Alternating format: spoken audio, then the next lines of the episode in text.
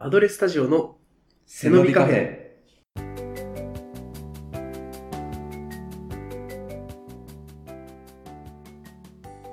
お茶です。おりんです。おじゃです。キートです。アドレススタジオの背伸びカフェ。今回は台本なしでです。広島のおじさんの癖、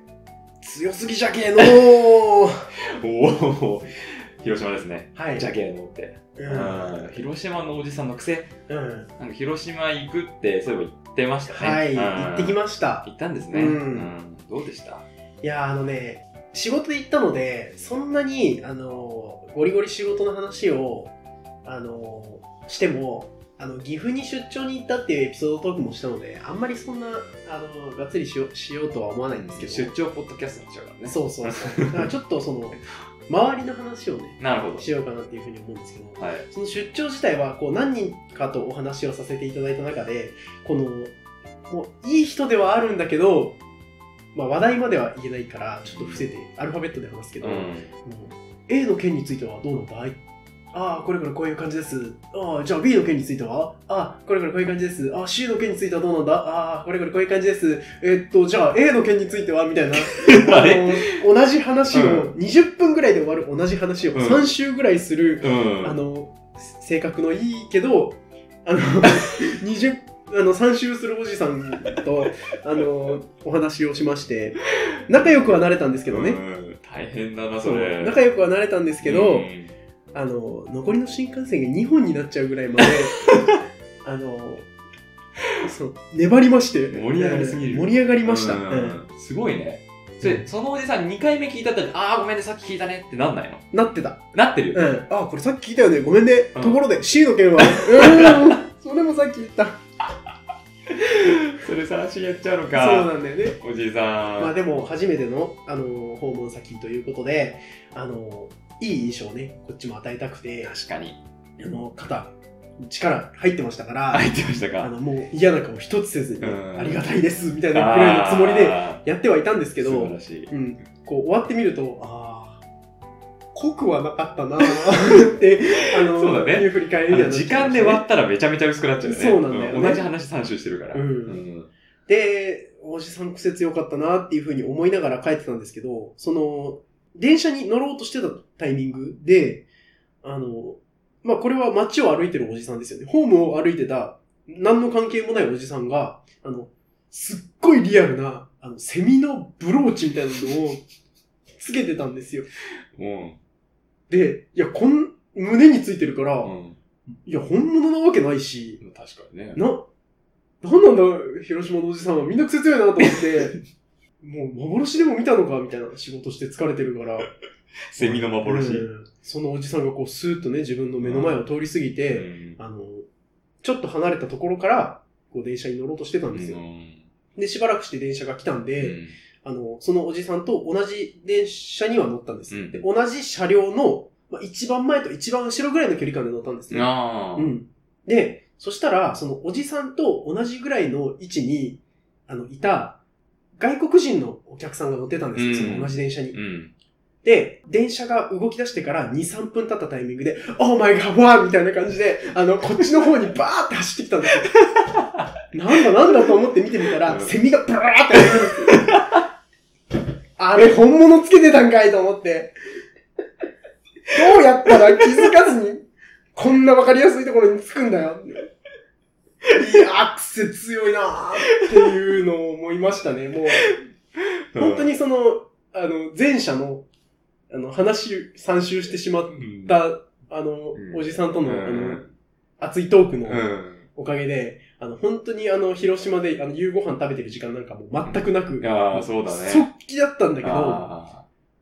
だから、その、こういう思い出があって、みたいなエピソードは一切話せないんですーけうど、んあの、すごい癖の強いエピソードをこう、みんながこう与えてくれたので、まあ、広島出張、大成功だったん大です成功じゃねえだろいいだろ、大成功で。仕事とは関係ねえとこなんだから。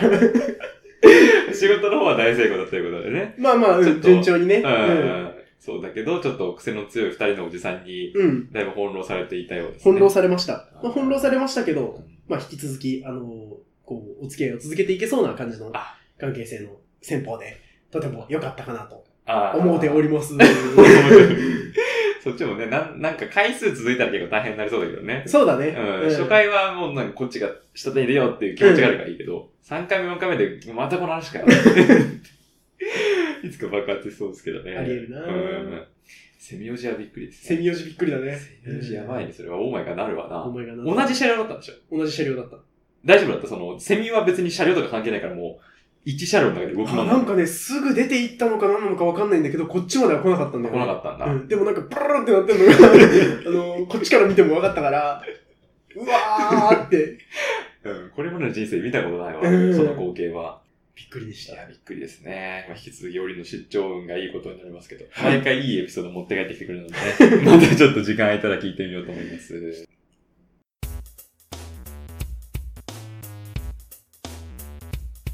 楽しい絵描き歌。ナスカの地上絵を描きまして俺らには無理よ。アドレスタジオの背伸伸びびカカフフェェはい、えー本日のメインですが、えー台本なしでということで、前回の台本なしでの放送回に引き続き、ランダムでね、お互いが持ってきたこう複数のテーマテーマです。の中からうん一つ選んで、テーマトークを繰り広げていきたいと思いますので、ははい、い。じゃあ、えっ、と、乱数メーカーの方で、はい。番号を1個、えー生成してもらって、その番号のトークをしていくとうんいう感じにしていきましょう。はい。じゃあ、実行します。はい。よっこらしょ。あ、なんか、毎回その、古風なんだね。はい、出ました。の仕方が。はい。 4番でございます。 4番。 4番は、おりんさんの3つあるうちのはい。 1個目のトークというこことで、れね、放送前にね、うわ、どうしよう、このテーマっていう風になってたテーマなんですけど、今来ちゃいましたはいあの頃も背伸びというテーマですね。おー、背伸びカフェっぽい。そうだね。背伸びカフェにちなんで、うん。えー作ったテーマなんですけど、はい。まあ若い頃って、なんか理由とか根拠とか特になく、なんかこういうの憧れるな、あーこれ大人だなっていうふうに思うのあるじゃないですうんか。あります。今となって考えてみたら、どこが大人なのって いう、なんかね、ちょっとそういう、あのー気取ったなっていうのを、うんまあ振り返っうて、んなんか若かったなっていうのをね、しみじみするっていうのもね、そうですね。たまにはいいかなと思ってこのテーマなんですけど、じゃあ、おりんから喋るか。あ、はい、じゃあ。うんえーっとね、おりんのね、あの頃背伸びしてたなっていうふうに思うのが、うん中学生ぐらいの頃かな。うーん、背伸びしがち。鍋奉行に憧れて たんだよ。はいはいはいはい。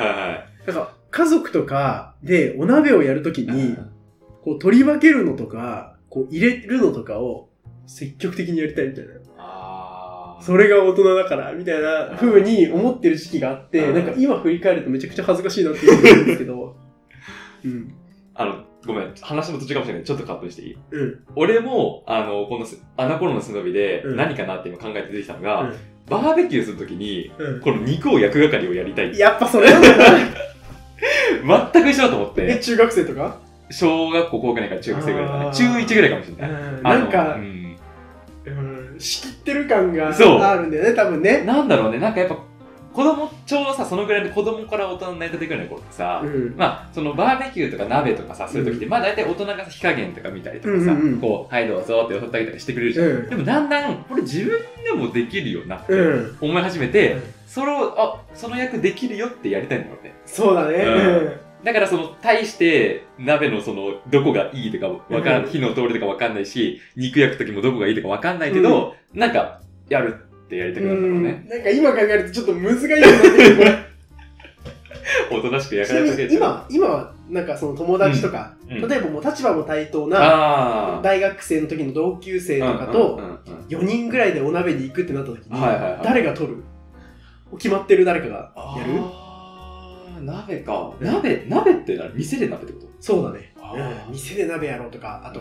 家に集まっあてーみんなでこはういはいはい鍋パしようみたいなそうね。あーなんだろう。俺はね、そんなに自分でスタンス決めていかないんだけあそうど、なんだなんかめっちゃその積極的にやってくれる子がいたら、割と、うああ、ごめん、ありがとうってやるけど、なんかあんまりその出なそうだなってあったら別に、あちょっとそのと取り皿みたいなやつ、豚水みたいなやつ取って、こう、あげたりもするし、いいですねやっどちもやぱるか。いいですね。キートさんはすごくこういう、なんていうの場面場面でとっさにこう順応するよね。うんじゅうん、できることやるって感いじかなやー、素晴らしい。これね、ちょっとだけね、次回の内容と被るので、次回のはい、次回の背伸びカフェの内容と、ちょっと被る部分あがああ、るのはで、いこのぐらいまでにしてそうですね ね。分かりやすいとあー危ねえ、危ねえ。話すことなくなっちゃうからボロッと出ちゃうから ね。なるほどやっぱするんですねそうだえねあ安心した、う。うんん、みんな同じ背伸びしてたそうそうそう。あうんの、お湯の温度とか、 恥ずかしいね。火加減がね もうちょい強くないんだよね言うんだよねよくわかんないのにこよだわってんくな。わかんない強くないって言うんだよねうん言うんだよ恥ずかしくなったところで、ちょっともう、あの、耐えられなくなっちゃったので、次のテーマをお願 次い行きまししょうか。ますははい。じゃあ次のテーマいきます。い。はい。続いてのテーマは、はい。6番でございます。 6番。 6番もおりんが、そうだはい、ね。出してきてくれたテで、ーマ。これは、ヒートが知らないテーマと。あ、知らない。事前にね。うんうん。ということで、6番のテーマはこちらになります。死ぬまでこれしか食べられないえーというテーマなんですけど、 はあ。あのまた難しい、よくある話題じゃん、うんあのー明日世界が崩壊する日うんうんにうん。何を食べますはいはいかはいっていうふうに、ありますよえーね。聞かれた時にこれに関しては、えっとハライチの岩井さんと平成のぶしこぶしの徳井さんがもう答えを出してるんですよ答え出しちゃった。お、こそうなのの結論から言うとこれはそうめんなんですよ いやいや、そうとは限らんやろ。いやいやちょっと待ってあるって絶対。ちょっと待ったはないですあのこれはもうあのちゃんとした理論に基づきそうめんという結論が出てるので、これちょっと説明しますね簡単夏には食うけど確かうん明日世界が終わるってどういうふうに世界が終わるのかっていうのをあのに。設定してないんですよねうんうん。、だからら、みんなが世界が終わることを知ってるのか、自分だけが知ってるのか。あーっていうのがわからない全然違う。うん自分だけが知ってたら、それって本当っていう風になるじゃん。なるね。決定事項じゃないし、うん普通に世界はい今まで通りの動きをしてるかそうねら、信じられないよね、うんうまず。ん。だから、もう自分が信じられなくなるし、もう精神がこうんう、穏やかじゃなくなる。そうだねからもう、気持ちが平坦じゃない中で食べるもの。うんってなるとあの味の濃いものとか食べてられないんですよ あーああまずそれ、で、えっとまあ、場合パターン1、うん。そう めん9入り、はいでえパターン2、うんみんなが世界が崩壊することを知っている時うんうんこれもちょっと、まあ、さらに詳しい場合分けがあるんですけうどん。いつ崩壊するのかもうこの時間に崩壊するっていうのが分かっている、まあ明日のうちどこかランダムな時間で崩壊がやってくるみたいな、うん。そういうパターンも考えられるんだうけんど、確かに。店とか多分混むじゃんみんな行くから。そうしか、も明日崩壊するっていうのが店主も分かってるのに、うん営業しないやろっていう 話で 確かにしないわな。そう明日世界が崩壊するとしても 俺は営業してやるぜっていう店には集まるんですよ人がそうだからいつ崩壊するのか分かんなかったらその店に並んでて食べてるフリスクが最後のあの食べ物になってしまう可能性もあるいつ崩壊するのか分かんないからね。そうだかあらー出かけるのもあの得策じゃないんですあーしかも、そうしかもね、明日世界が崩壊するって言ったらもうみんな開き直るじゃないですか。うんだ略奪とか、そうだね。犯罪が横行するでしょ。うん。だから家から外に出られたもんじゃないんですよ。危険か。そう。で、もう本当にみんなの心が穏やかじゃないし、うん。えー外にも出られない。だうんから家にもいい具合にあって、すぐ食べられて、喉も通る。そうめんなんですよ。以上、2点より、A、B より、あの、そどちらもそうめんで一致したんで、そうめんで決定なんですね、これは。そうだね。強いね、根拠がね。そう。うん。だからこの今やっぱねお二人そのちゃんと言葉を大事にされてる芸人さんの方々ですからこの方々が導き出した結論により、えー世界が崩壊する前日に食べるご飯はそうめんで決定です、えーの上で、はいはえー死ぬまでこれしか食べられないい。なるほど。という今度はね別の想定ですねあー全然違うよね。どれだけ好きなものであっても味が濃いとさすがに続かないと思うんですようん。これしか食べられないでしょ。えーそうあちなみにですけど栄養とかは度外視して良いものとするだからその、もう完全、えー例えば卵が完全栄養食だからとそか、うそうそうそういうことじゃなくてう、シンプルに食えそうなもの、食いたいものうっんていうものでいいんだね。長続きするもの、はいはいはいずはいっと食べてられるものはいはいはい。 1ヶ月でもいいよなんならあー1ヶ月でもさきついじゃん同じものしか食べないできすついきつい。3食でもなんならきつい。うんんそういった時に何を選ぶかですよねみ水とかその飲み物あはまた別に考えていいじゃあまあ水はもらいましょう水はもらえる。水はもらいましょうってなんで日本語おかしい水 はもらえるものとしましょう、うん水うん水はもらえるものとする。俺にはね、一個ね、これに対する答えというか、あるんですね。うん、これがいいっていうふうに思っていて、はあの、ごま塩の乗った赤飯。へこーれならずっと食べれるだろうと。お祝いの時ぐらいにしか食べないようなね、ものなんですけど。そなんでですか、それは。う。これも、あの、そうめんとほぼ同じような理由で、あの、しっかりと食べた感があり、ああ、ああ、なおかつ、癖がそこまでないああ。ということで、まあ、赤飯ごま塩あたりが、あの、ちょうどいいだろう。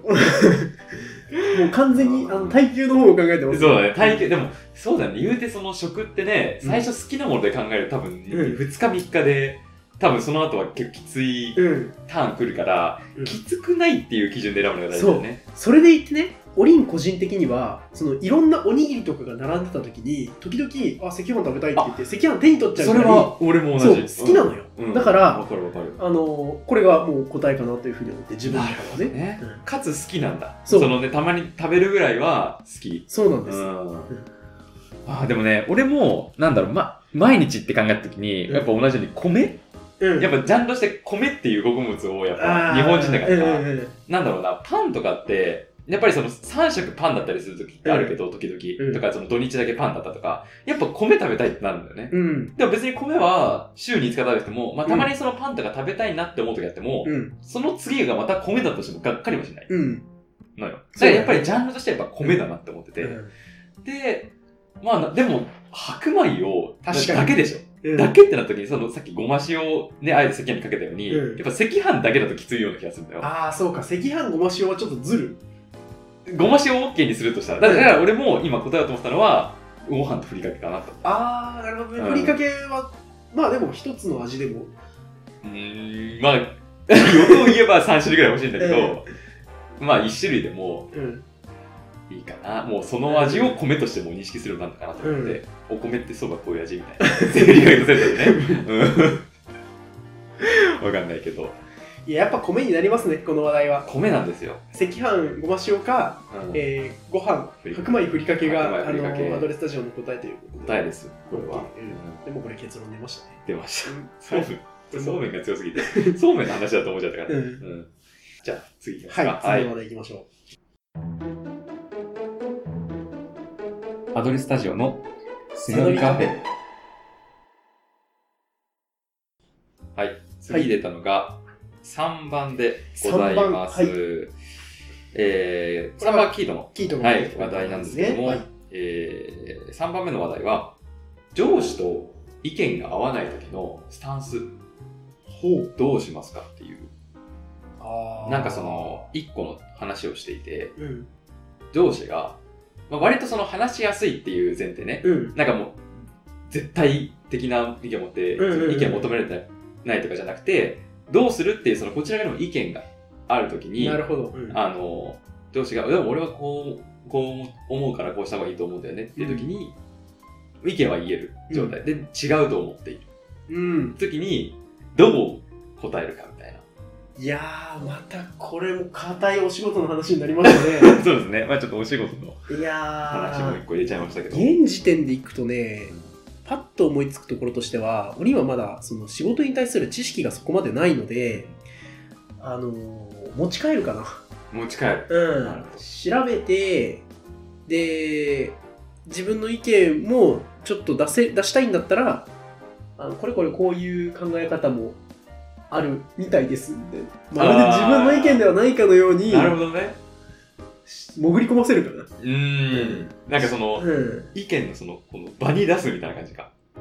うん、なんかその、あアイディアと一つとして、そうそうそポンってこう、う紛れ込ませる。る、うんぶつけるというよりかは。そうだね、んうん、だから正面切ってぶつかっていくほどの実力をまだあー持っていないのでやっぱりあのまだ2年目のオリンとうん4年目になった、えーキートとの間だと結構やっぱ仕事の慣れっていうのももう大きく違うと思うかなるらほど。やっぱ4年目だとねその悩みもあるよねああ、確かにそう言われてみれば確かに自分も、うん2年目の時はもう、割と上司が、これはこう、これはこうっていうのが、生としてこう、生きてきうんたかもしれなくて、確かに、この、こう思ったのは、実はキートもその、4年目の、このこの間の4月から、ちょっと違う部署と違う役割のほう。ポジションに行ったんですよ。うん。で、新しい上司、うん新しいチームメンバーという形になったから、あの、今までの上司と今までのグループの自分の仕事っうんて。いうのと、やっぱす違いがなる結ほど。構くっきり出たところがあって、やっぱりこれここでその最近仕事して思うのがやっぱり自分が最初に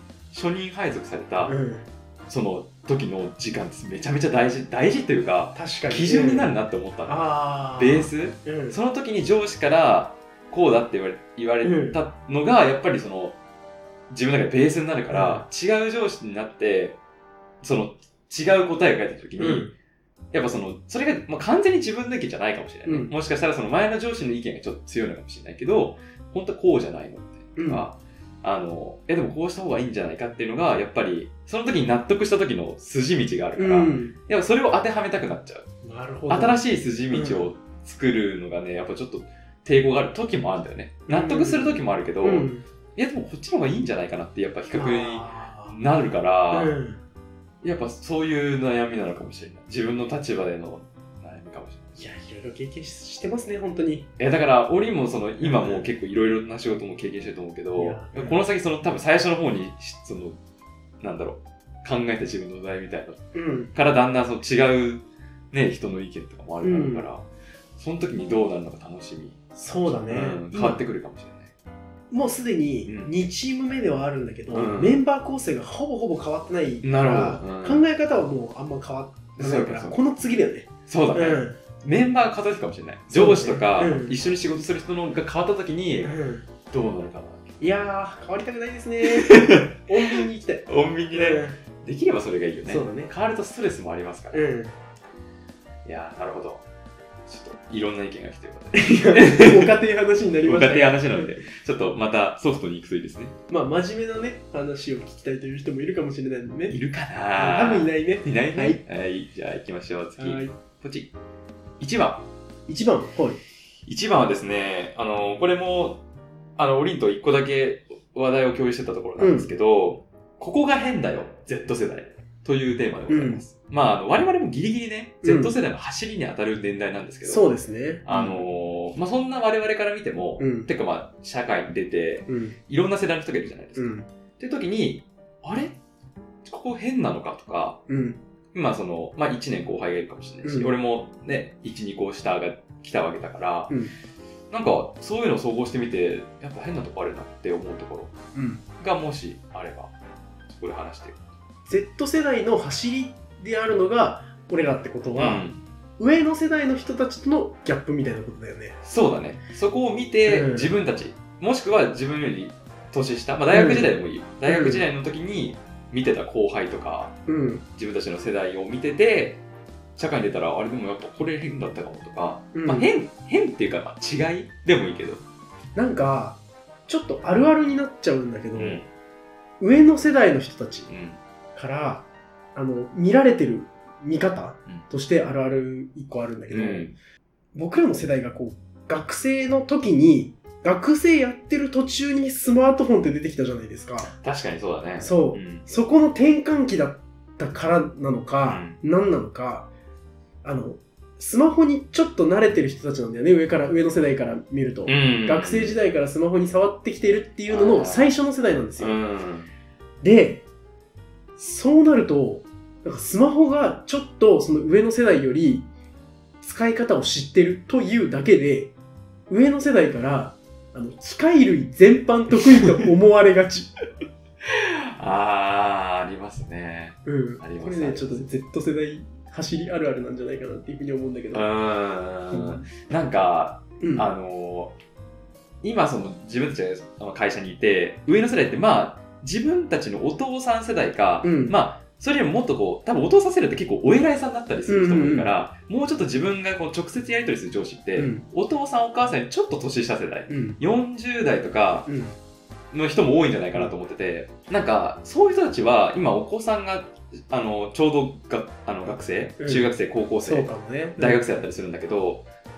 あの、そこ基準で我々も同じ国にいられるんだけど、その子たちってまたちょっと違うじゃない、全然違う。あのう、んなんだっけ、その情報の授業がもうちょっとこう、ボリュームアップしたり、はいはいはいまあ、確かにそのプログラミングとかも、ちっちゃい。ゃい、もうちょっとちっちゃい子だってやってたりとか、うんなんか、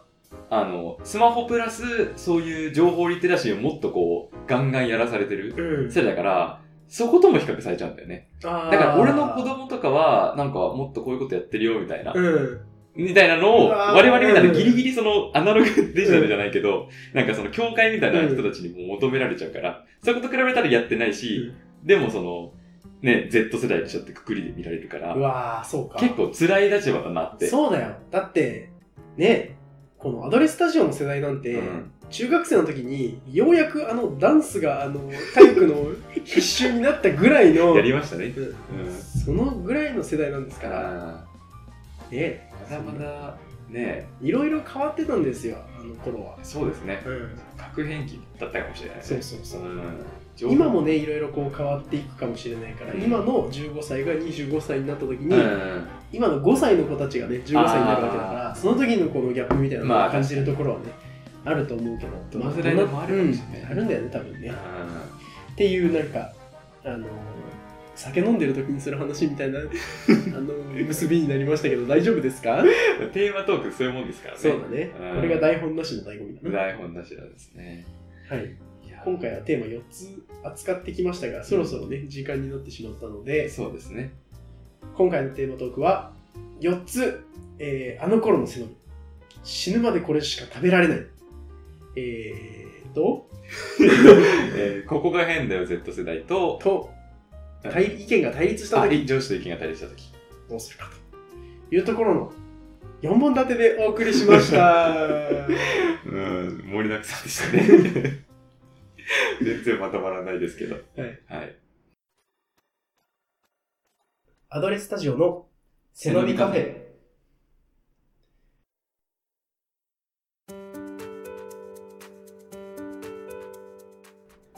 アドレススタジオの背伸びカフェエンディングです。いや、今日は本当にのびのびとトークを行ってまいりました。うんうん僕は、うん。うわ。そうだね、なんか、前回よりもサクサクっとうん。話題を切り替えていけたので、そうだね。。そうぐだることはあんまなかったかも。うんん。本当は、えっと、本当はっていうかうん、もともとは6つ話題を用意しているうので、ん。いつかはもうね、あのテキパキ、